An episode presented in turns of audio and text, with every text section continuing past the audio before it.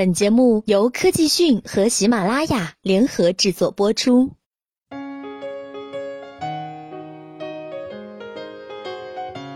因为在微信公众号发文称《夏洛特烦恼》全篇抄袭美国影片《佩姬苏要出嫁》，影评人杨文被《夏洛特烦恼》出品方、编剧及导演状告名誉侵权，索赔二百二十一万余元。最近，朝阳法院开庭审理了此案。庭审中，该文属于正当的文艺批评，还是恶意歪曲事实，成为焦点。根据同名话剧改编的影片《夏洛特烦恼》于二零一五年九月三十号公映。同年十月，影评人杨文（署名文白）在其微信公众号“影画志”上发表了一篇名为《炸裂夏洛特烦恼》，居然全篇抄袭了《教父》导演的旧作。的文章称，电影《夏洛特烦恼》全篇抄袭了美国影片《佩姬苏要出嫁》。一时间，文章被媒体及网络平台大量转发，阅读量超过十万次。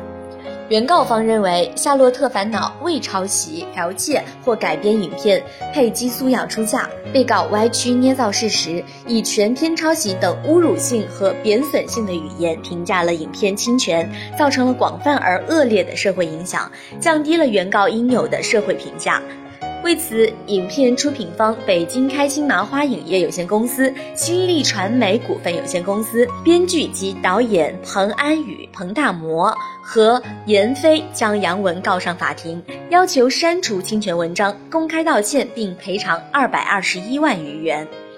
杨文的代理律师首先答辩称，开心麻花公司和新力传媒公司只是影片投资方。而非创作作者，因而无权提起公诉。而彭大魔和闫飞住所区不在朝阳区，不属于朝阳法院的管辖范围。针对抄袭一说，杨文的代理律师表示，涉案文章属于文艺评论，是公众参与舆论监督的体现。质疑作品创作的抄袭问题，历来就是热门讨论的话题。该影片作为2015年最热门的电影之一，对其抄袭与否的质疑和讨论也应予以理解。如果质疑抄袭就被判侵权，那谁还敢进行真正的文艺批评？今后对任何文艺作品，大家只能高唱赞歌了。所谓的文艺批评就会名存实亡。被告律师同时认为，经对比，两部影片存在故事大纲、开头、故事矛盾、主人公穿越等多处相似之处，甚至有很多细节雷同，做出抄袭判断并非凭空抹黑。